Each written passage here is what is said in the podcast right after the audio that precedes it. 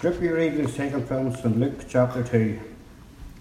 And it came to pass in those days that there went out a decree from Caesar Augustus that all the world should be taxed.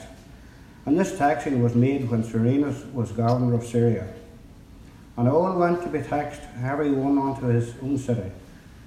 And Joseph also went up from Galilee out of the city of Nazareth into Judea, unto the city of David, which is called Bethlehem, because he was of the house and lineage of David to be taxed with Mary, the espoused wife, being great with child.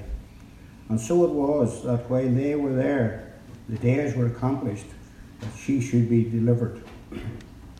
And she brought both her firstborn son, wrapped him in swaddling clothes, and laid him in a manger, because there was no room for them in the inn.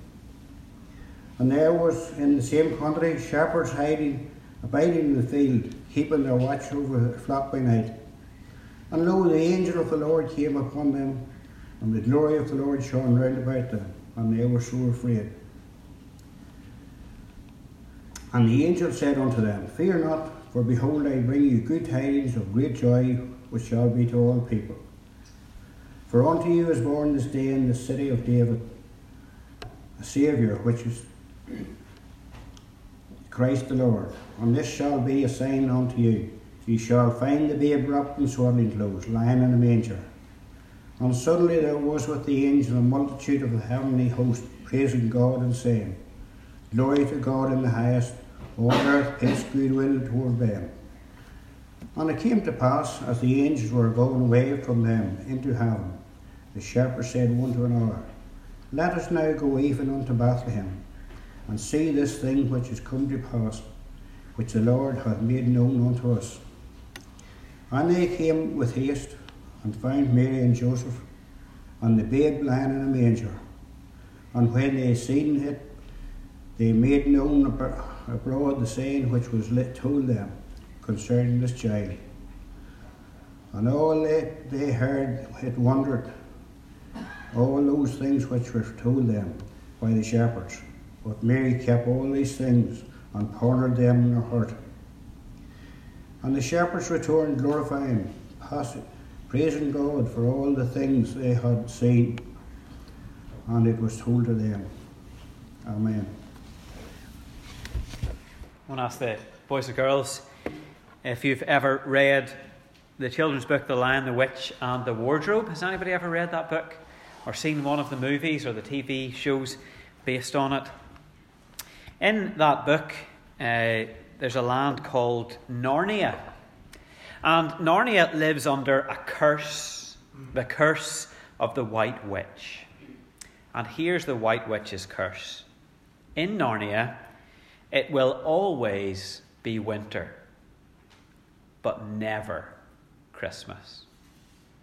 Always winter and never Christmas.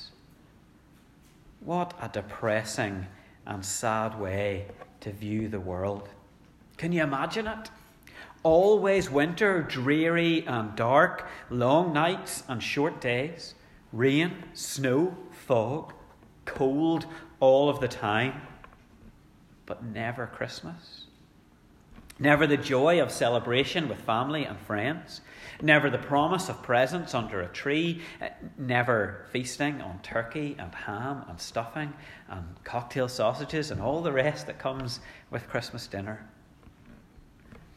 Now, of course, the man who wrote Narnia, C.S. Lewis, knew what he was at. He was telling us a story, and, and this idea of it always being winter and never Christmas well, that was the way he chose to describe a world without Jesus. A world that is dark and always getting darker. A world that has all of the joy and the happiness sucked out of it. A world where hope has died because there's nothing to look forward to. Things will either stay the same or they'll get worse. You see, Christmas changes everything. Christmas is a celebration of the world being turned upside down, a time when things begin to get brighter, when light comes into the world.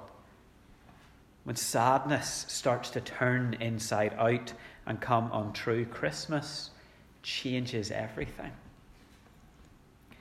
In the book and the TV shows and films which have followed it, the, the children start to learn that the curse has been lifted from Narnia whenever they meet Father Christmas. He gives them gifts. And, and they realize that things are beginning to change. The snow starts to melt. And they start to hear strange rumours about Aslan being on the move. The coming of Christmas is a marker, it's a sign that everything is beginning to change.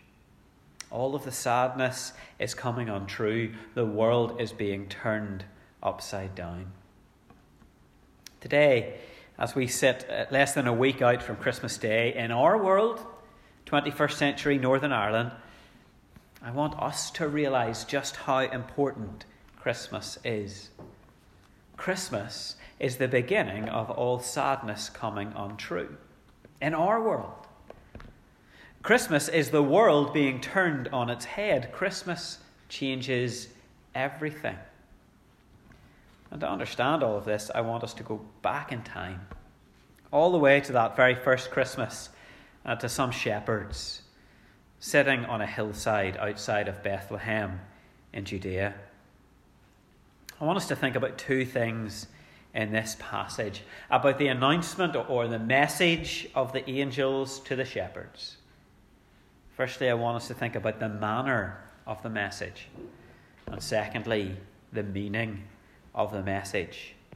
First, let's think about the manner of the message. It was to some shepherds living out in the fields. These were men who worked the land, men of the earth. In the local society, they weren't very well thought of. They were probably a bit smelly. After all, they did live out in the field with the sheep. And yet, it's to these shepherds living out in the fields that the announcement of Jesus' birth came. Normally, whenever a, a, royal child would be born, the announcement is made at the palace. But Jesus was born and laid in a manger. And so the announcement to the shepherds is really quite appropriate. I want you to imagine you were planning to get the message of the gospel out into the world. How would you do it? There are many ways you could plan to do it. And, and imagine you were at the strategy meeting in heaven whenever they were planning to announce the birth of Jesus. Would you have agreed that some shepherds sitting on a hillside outside a small town in the Judean countryside, is that the best place to make the announcement? Well, that's where it was made. It was made to some shepherds. And the angels come and remember what they said do not be afraid. For behold, I bring you good tidings of great joy, which will be for all people. For there is born to you this day in the city of David a Saviour who is Christ the Lord. And this will be a sign to you. You will find a babe wrapped in swaddling clothes and lying in a manger. I want to mention just a couple of things about the manner of the message that were helpfully uh, pointed out to me uh, by Sinclair Ferguson. Firstly, this baby is Christ. This baby is Christ the Lord. Now, the shepherds knew that word Christ. They knew it probably better than we do. Christ is an Old Testament word. It comes from the Hebrew word, it's the Greek form of the Hebrew word Messiah.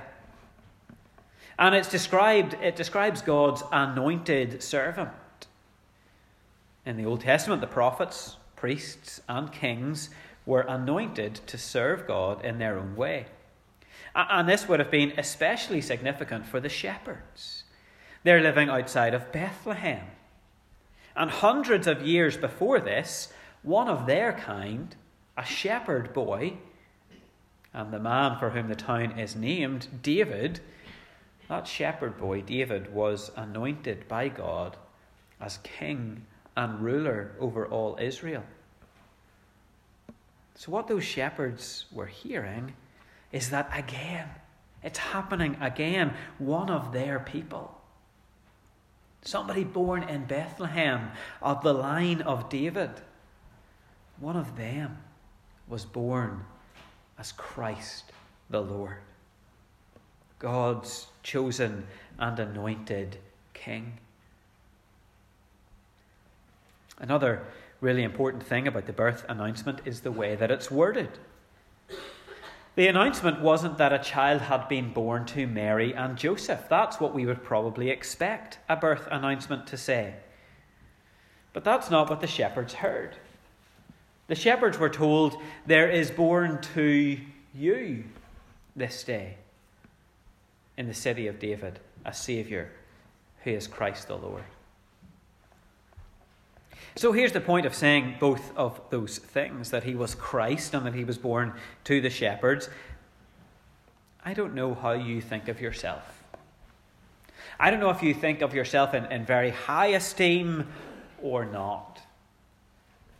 But no matter how you view yourself, I want you to know today that Jesus is born to you. He's born to each one of us just as he was born to those lowly shepherds. They represent the lowest of society. And so he has been born to you, no matter where you are on the pecking order.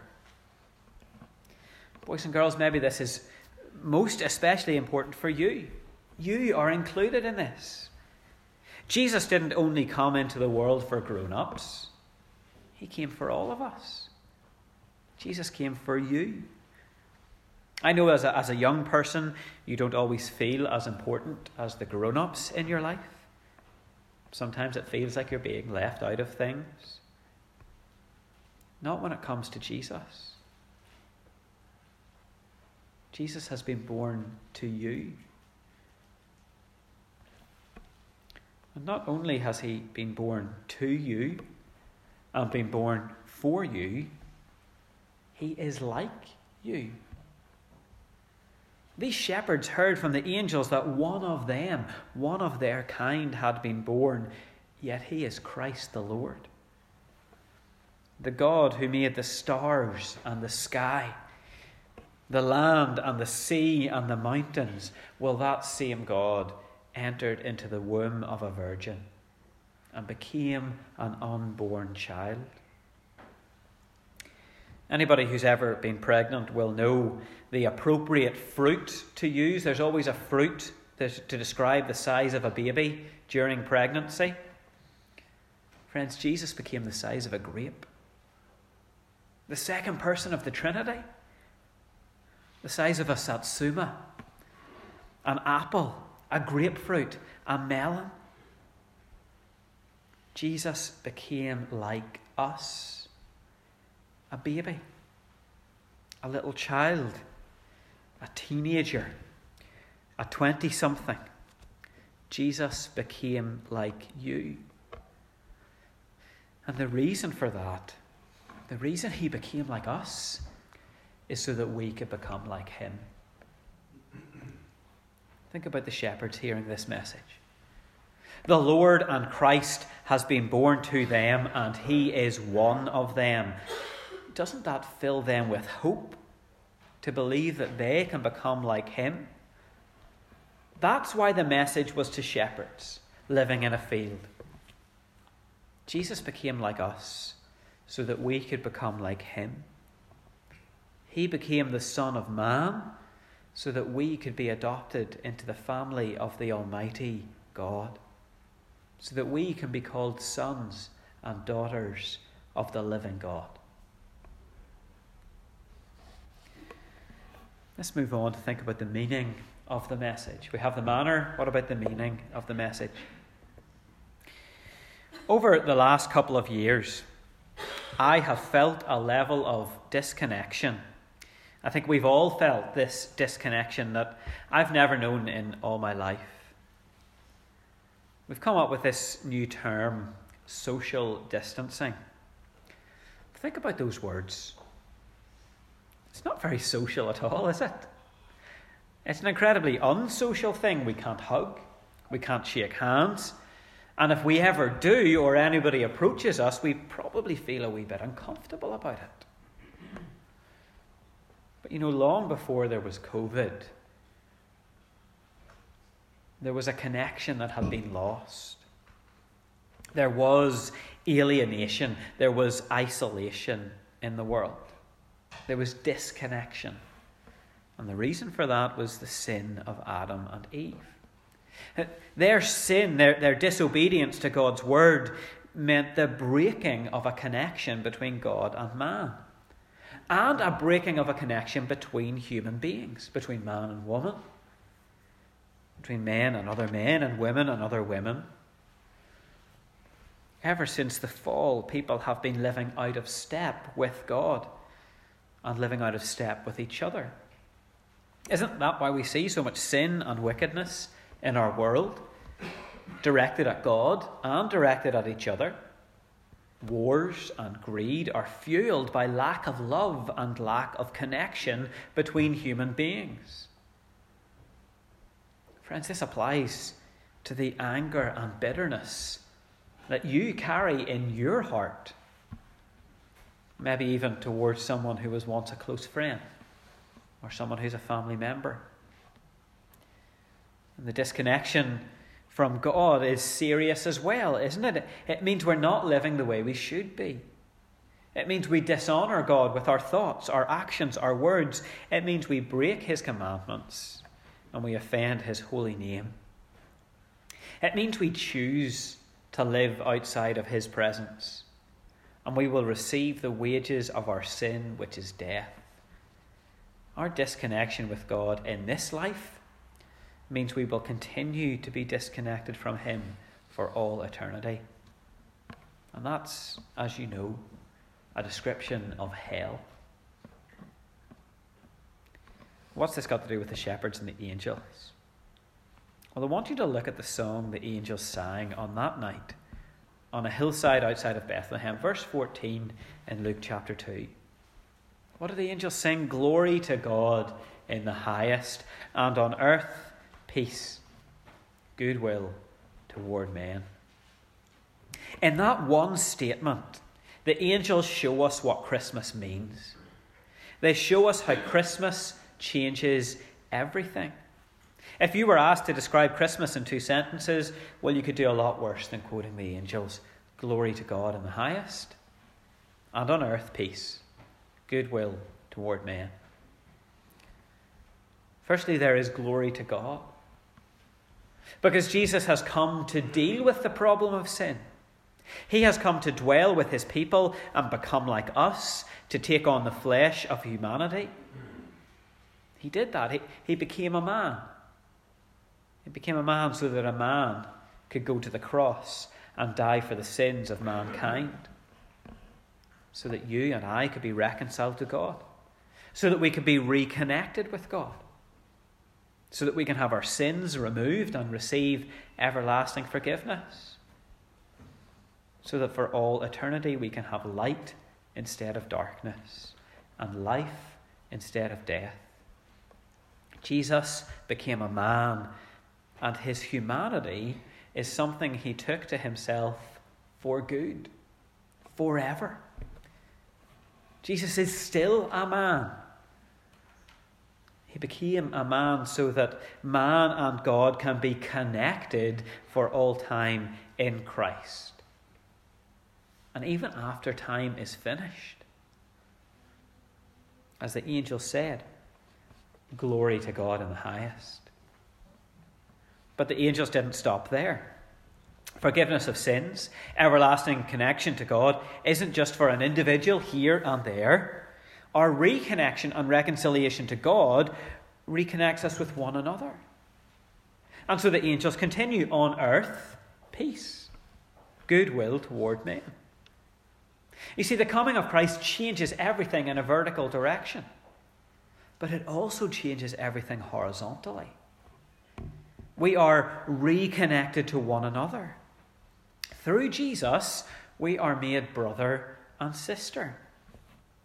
And so, in the church, here, with all of these people in this room today, we are the new humanity. we're no longer in Adam.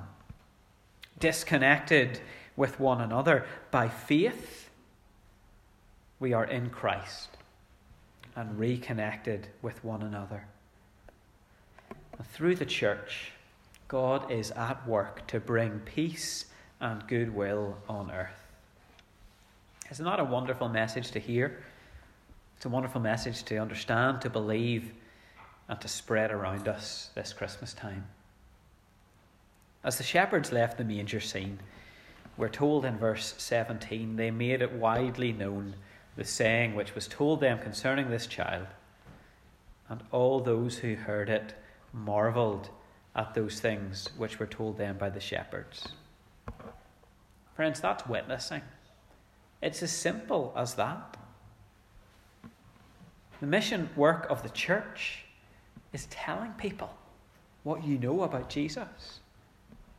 The very first Christian missionaries, they were the lowest of the low shepherds. Men who, who people would usually have discounted. People would usually have ignored the shepherds. But so great was the manner and the meaning of their message that all who heard it marvelled.